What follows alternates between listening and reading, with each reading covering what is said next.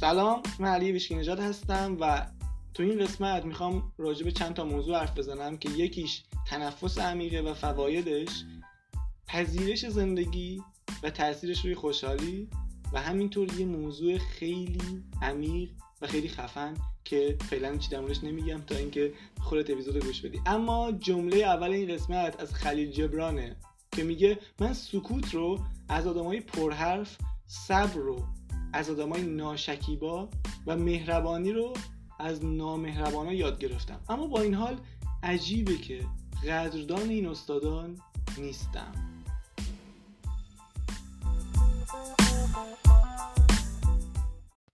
خب این چهل و دومین قسمت از پادکسته و من یه چیزی این اول بگم. قبلا هر اپیزودی که می‌خواست منتشر شه مثلا این شنبه قرار بود اپیزود منتشر شه. شنبه هفته قبل من کامل کاراش انجام داده بودم ضبط کرده بودم. آماده انتشار بود. یعنی یه هفته زودتر اپیزودا آماده بودن. این روند همینجوری به تاخیر افتاد. یعنی همینجوری روزا نزدیکتر شد و الان به جایی رسیده که این اپیزود قرار چهارشنبه صبح منتشر شه و امروز سهشنبه صبح من دارم ضبطش می‌کنم. علتش هم اینه که قبلا خیلی راحتتر اپیزود رو آماده می‌کردم محتوا رو میمشتم اگرم چیز جدیدی پیدا می‌شد می‌گفتم این باشه واسه اپیزودهای بعدی. الان دیگه نمی‌تونم این کارو کنم. هر چیز جدیدی که اضافه میشه باید اضافه کنم به قسمت. بعد یه سری چیزا رو حذف کنم. و وقت بیشتر گذاشته میشه روی هر اپیزود و همینجوری به تاخیر میفته همینجوری عقب میفته و اون موقع به این فکر می‌کردم که وای خدای امیدوارم هیچ وقت این شرایط پیش نیاد که من یه اپیزودی قرار منتشر شه. من دو روز قبل یا سه روز قبلش ضبط کنم. مثلا پیش خودم فکر می‌کنم که خیلی ترسناک این کار چون باعث میشه که استرس بگیرم و اون کیفیت کار خوب در ند و الان به جای رسیدم که دقیقا یه روز قبلش ضبط می‌کنم و همه کاراش انجام میدم و میگم نگاه کن دقیقا از چیزی که میترسیدی به سرت اومد.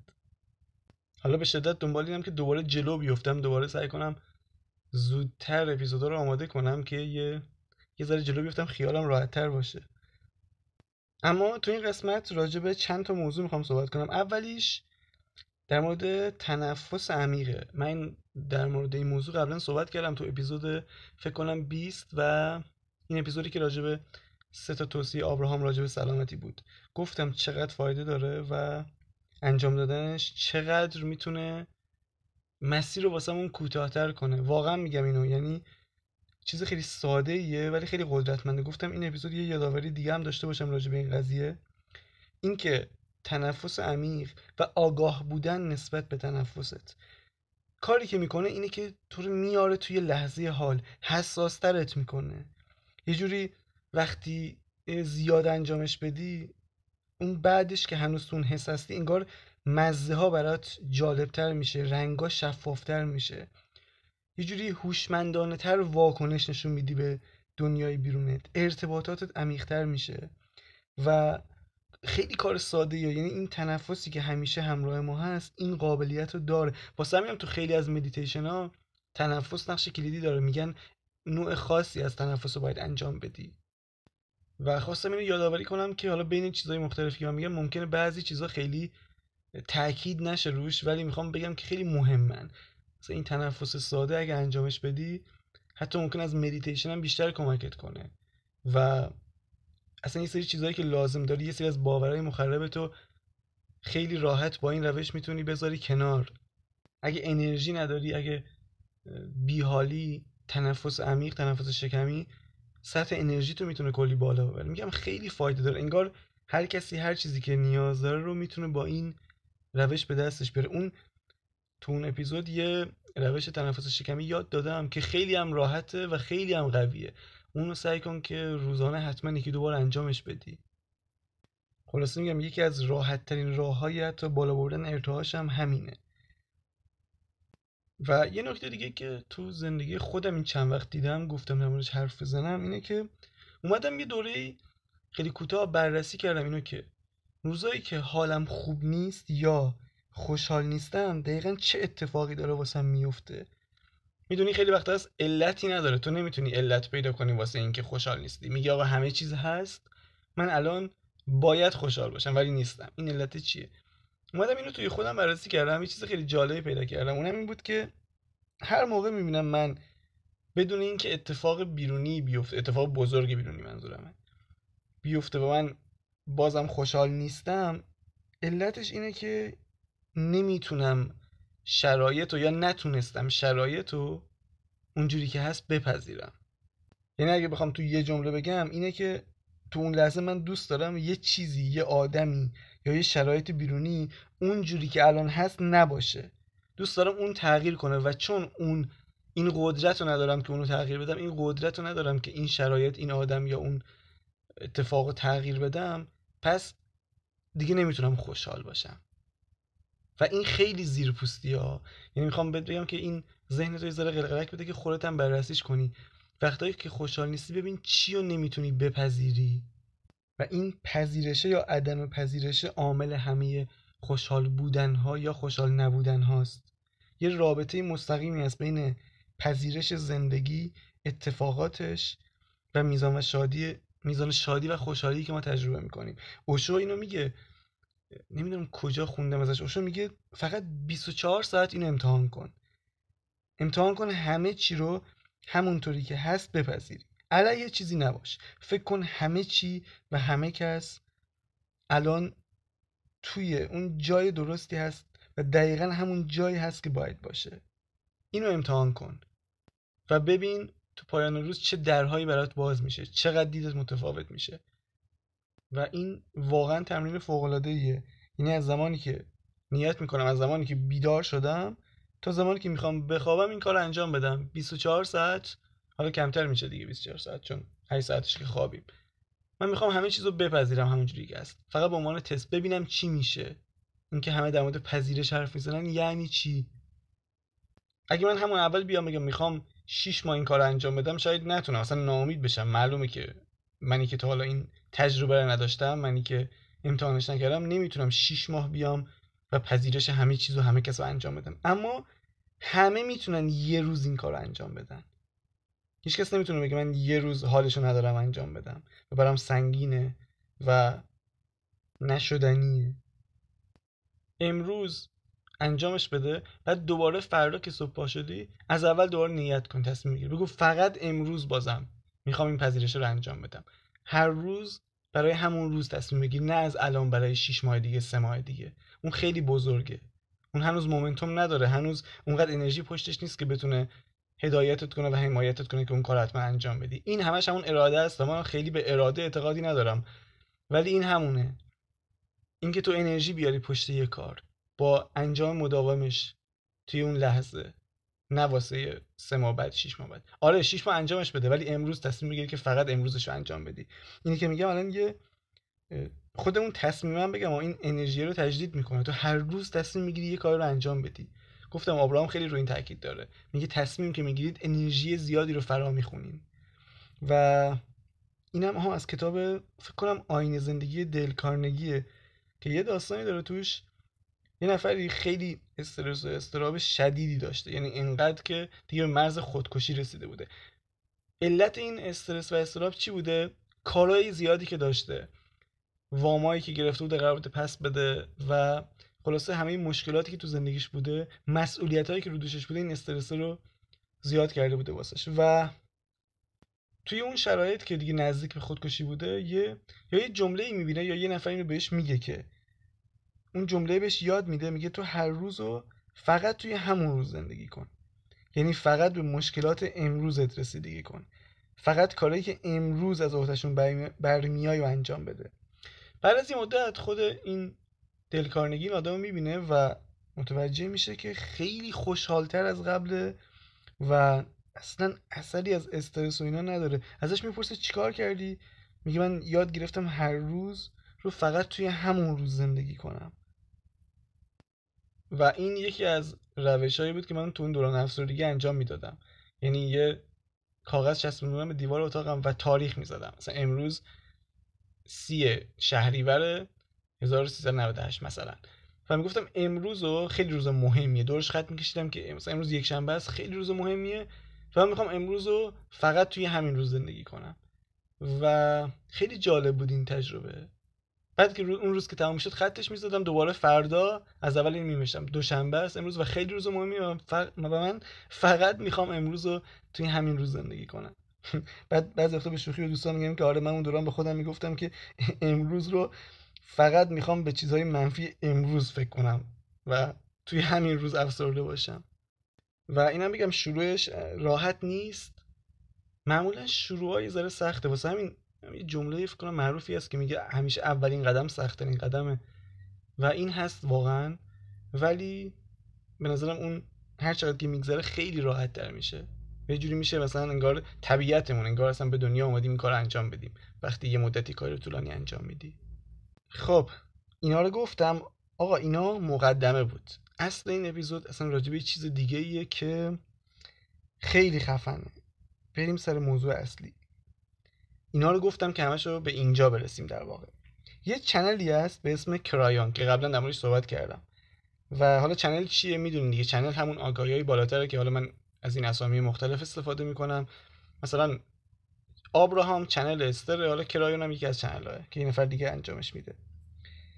و تو همین موضوع صحبت می‌کنه. یه ذره متفاوت کرایان. راجب آینده هم صحبت می‌کنه راجب سلامتی و شفا و اینا زیاد صحبت می‌کنه. آبراهام بیشتر در مورد قانون جذب و انرژی و هماهنگی و منبع و اینا صحبت می‌کنه.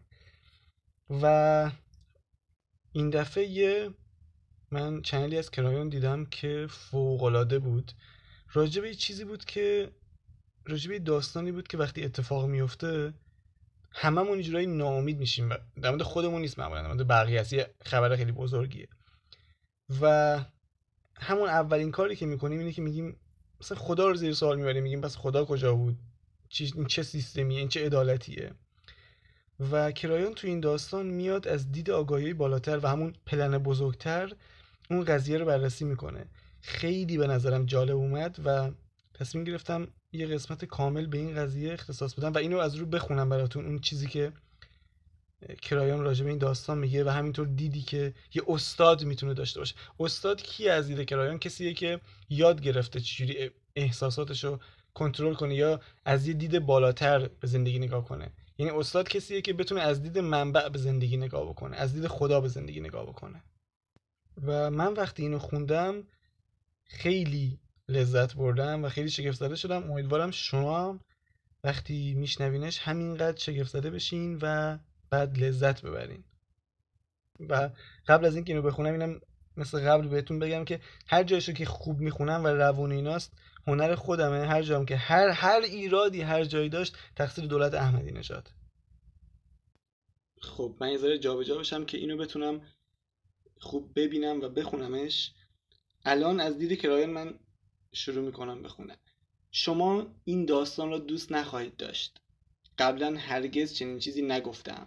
چون می‌دانم چه حسی در شما ایجاد خواهد کرد. پس خلاصه می‌گویم. سالی کوچولو سه ساله بود. او توسط مردی با سطح ارتعاش پایین که قراردادی داشت که بسیاری از شما درک نخواهید کرد دزدیده شد. منظورش از قرارداد بچه اینه که قبل از اینکه وارد این دنیا بشه یه یه روحشون با هم یه قراردادی گذاشته بود یه همچین چیزی. خب ادامهش رو بخونم واسهتون. تمام قراردادهای انسان محترم هستند. البته قرارداد او از پیش تعیین شده و محتوم نبود اما محتمل بود. یعنی می توانست تغییر کند. او شانس تغییر آن را داشت. او سالی را دید و جهت ارزای تمایلات جنسی خود او را دزدید. اینم بگم که منظورش از این که می‌تونست تغییر کنه اینه که این آدم تو ارتعاش پایین اگه اون قرارداد فقط توی ارتعاش پایین جواب می‌داد. این آدم اگه ارتعاشش میورد بالا اصلا این اتفاق نمیافتاد. و ولی خود چون ارتعاشش پایین بود اون قرارداد هم اینجوری عمل کرد بهش. خب.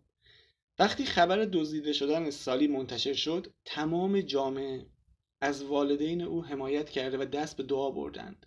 فرشتگان را خواندند خدا را فریاد زدند به کلیسا رفتند. تمام افراد معنوی برای او دعا کردند که سالم و زود بازگردد. از فرشتگان خواستند با او باشد و به او کمک کند. دوستان خانواده آمدند و دعا کردند و در غم آنها شریک شدند. اما اما سرانجام سالی کوچولو مرده پیدا شد. با وضعیتی که قلب پدر و مادرش را به درد آورد. وقتی مردم خبردار شدند بعضی از آنها از خدا روی گردان شدند. گفتند فایده دعا چیست وقتی مستجاب نمی شود؟ فرشتگان کجا بودند وقتی ما به آنها احتیاج داشتیم؟ خدا کجا بود؟ این چیزی است که می‌خواهم در موردش حرف بزنم. می‌دانید اگر استادی در آنجا بود چه می‌کرد؟ استادی که سطح سوم دی ای خود را فعال کرده و خرد عشق تحمل و ادراک دارد. او وضعیت را متفاوت از شما می‌دید. او تاریکی و نور را وزن کرده و میسنجید و چیزی در مورد سالی کوچولو می‌دانست که شما و والدین و دیگران فکرش را نمی کنید. او می‌دانست که بدون توجه به دعا مداخله فرشتگان و هیچ موجود دیگری کسی نمی‌تواند در حق انتخاب کامل شخص دیگری کوچکترین تأثیری بگذارد. سالی به صورتی با خود برترش متصل بود که شما نمی‌بینید. او در آن تاریکترین لحظه هایش خود برترش را صدا زد و گفت کمکم کن قرار است چیکار کنیم؟ آنها در سطحی که حتی تصورش را نمی‌توانید بکنید که یک که یک بچه بتواند انجام دهد کاری که سالی برایش آمده بود را مرور کردند و پس از آن خود برترش از سالی پرسید می‌خواهی این تجربه را ادامه دهی؟ می‌توانیم در هر لحظه ای تجربه را متوقف کنیم. تصمیم تو چیست؟ و سالی بین خود برتر و خود پایینترش.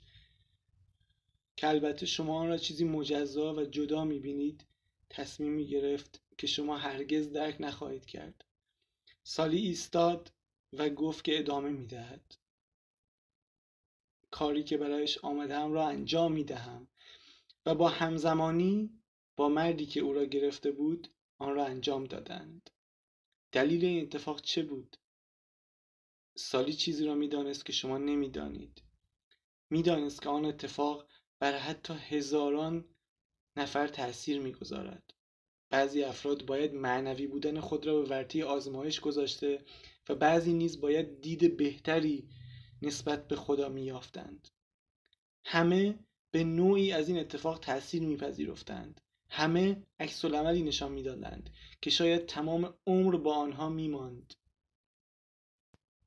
این قربانی شدن یک نفر که اتفاقی وحشتناک به نظر می رسد برای روشنایی بخشیدن و دادن بینایی بینایی اینجا منظورشم و ویژنه به افراد زیادی طراحی شده بود. پس سالی کوچولو چندان هم کوچک نبود. او در میان انسانها غولی بود که به قلمرو خدا بازگشت. او در جشنی زیبا شرکت کرده بود و منتظر بود در صورت مناسب بودن دوباره به زمین برگردد. اگر لایه سوم دی ای خود را مانند اساتید فعال کنید کل جهان را یکی می‌بینید. این همون قانون لاوانسه که تو فکر کنم اپیزود 23 گفتم. هفت قانون معنوی بر اساس کتاب کیبالیون. تمام وضعیت را می‌بینید و آن را یکی میسنجید. البته استاد مانند یک انسان معمولی همراه با مردم گریه می کند اما کل ماجرا را می بیند او می‌داند که هر, مر... هر مرگ سخت کودکی بیشتر برای بازماندگان او درس عظیمی دارد تا برای خود بچه. او جواب چراها را می‌داند و آنچه در آسمان ها در جریان است را جشن می‌گیرد. اما واقعا چه رخ داد؟ انرژی خود برتر سالی بر روی تمام انرژی های دیگر غلبه کرد. بالاتر از دعاها و هر چیز دیگری. در آن لحظات او شاه واقعیت خودش بود و آنچه که کرد تماما در آن لایه از دی ای حک شده بود که شما هنوز از آن آگاهی ندارید. بسیاری از مردم در اثر آن اتفاق تغییر کردند و بسیاری معنویت خود را کشف کردند. زمین هم تغییر کرد و آن وضعیت به درون انرژی زمین رفت و توازن تاریکی و نور کمی به سمت نور سنگینی کرد آیا ماجرا را اینگونه دیده بودی؟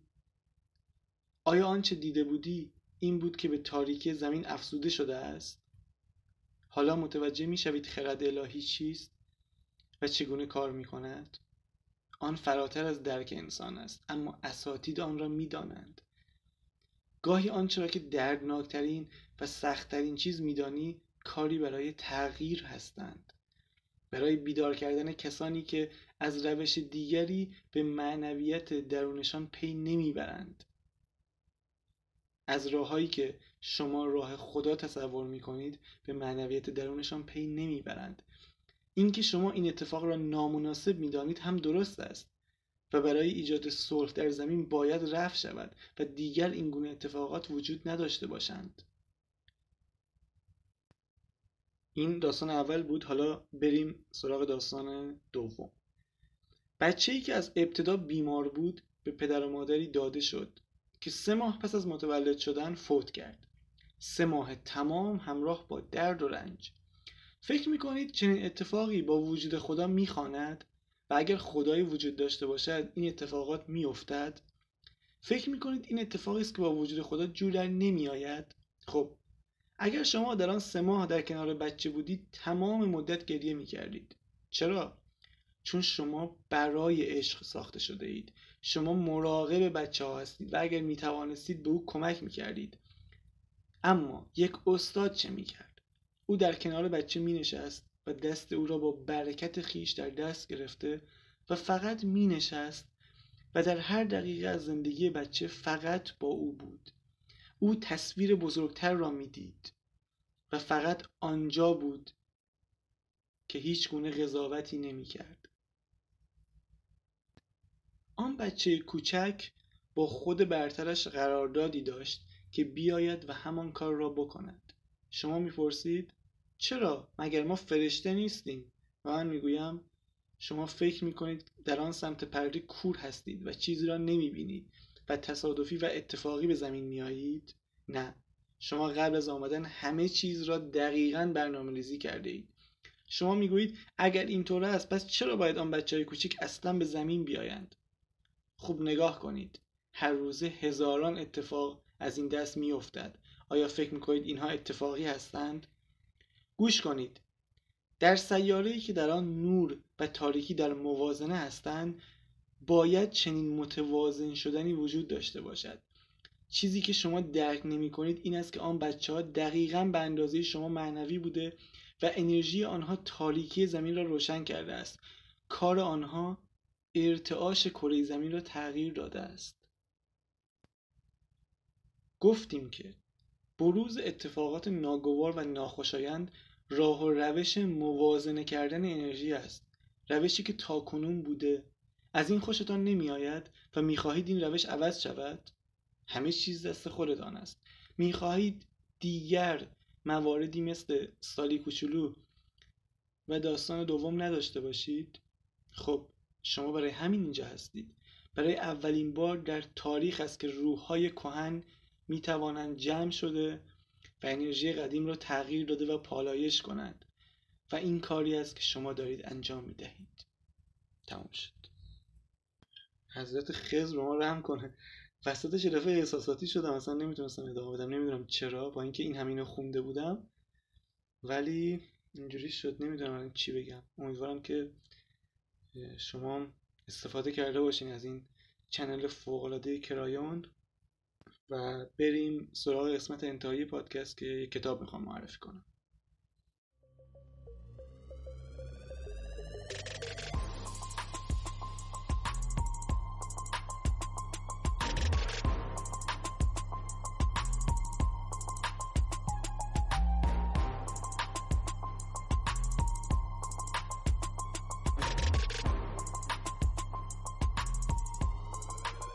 خب معرفی کتاب این قسمت از یه نویسنده که قبلا ازش کتاب معرفی کردم به نام آقای برایان الوایس. کتاب فوق معرفی کردم قبلا ازش به اسم استادان بسیار زندگی های بسیار که اونایی که خوندن خیلی راضی بودن بازخوردهای خیلی خوبی گرفتم ازش. این دفعه هم کتاب می‌خوام ازش معرفی کنم که مثل کتاب قبلی موقع خوندنش دوست نداری کتاب زمین بذاری. اسم این کتاب از تنها عشق حقیقت دارد. و انتشارات صبح صادق منتشرش کرده با ترجمه خانم زهره زادی. البته ترجمه رو همیشه خودتون چک کنید که ببینید کدوم ترجمه بهتره. داستانهایی که تو این کتاب گفته میشه بچه کاملا واقعیه و میگم خیلی عجیبه ولی واقعیه. و واقعا دیدتون رو نسبت به زندگی و مرگ خیلی تغییر میده. این آقای براین الوایس یه میشه گفت روانشناسه که متخصص اجرای حل کردن مباحث مربوط به زندگی های گذشته است. شاید مقدار عجیب باشه این توضیحش من نمی‌خواستم اینجوری توضیح بدم.